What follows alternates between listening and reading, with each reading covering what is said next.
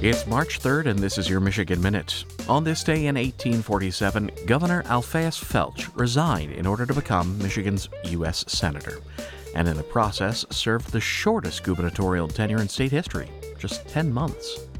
March third was also a good day for national parks in Michigan. In eighteen seventy-five, just three years after the Yellowstone National Park was established, the U S second national park was designated on Mackinac Island. Twenty years later, the park would be turned over to the state of Michigan. Also on this day in nineteen thirty-one, Congress authorized the creation of Isle Royale National Park. The Chippewa called the island Minong, or Good High Place. By the twentieth century, it had passed into the hands of private owners when state and federal funds were used to purchase the island as a national park.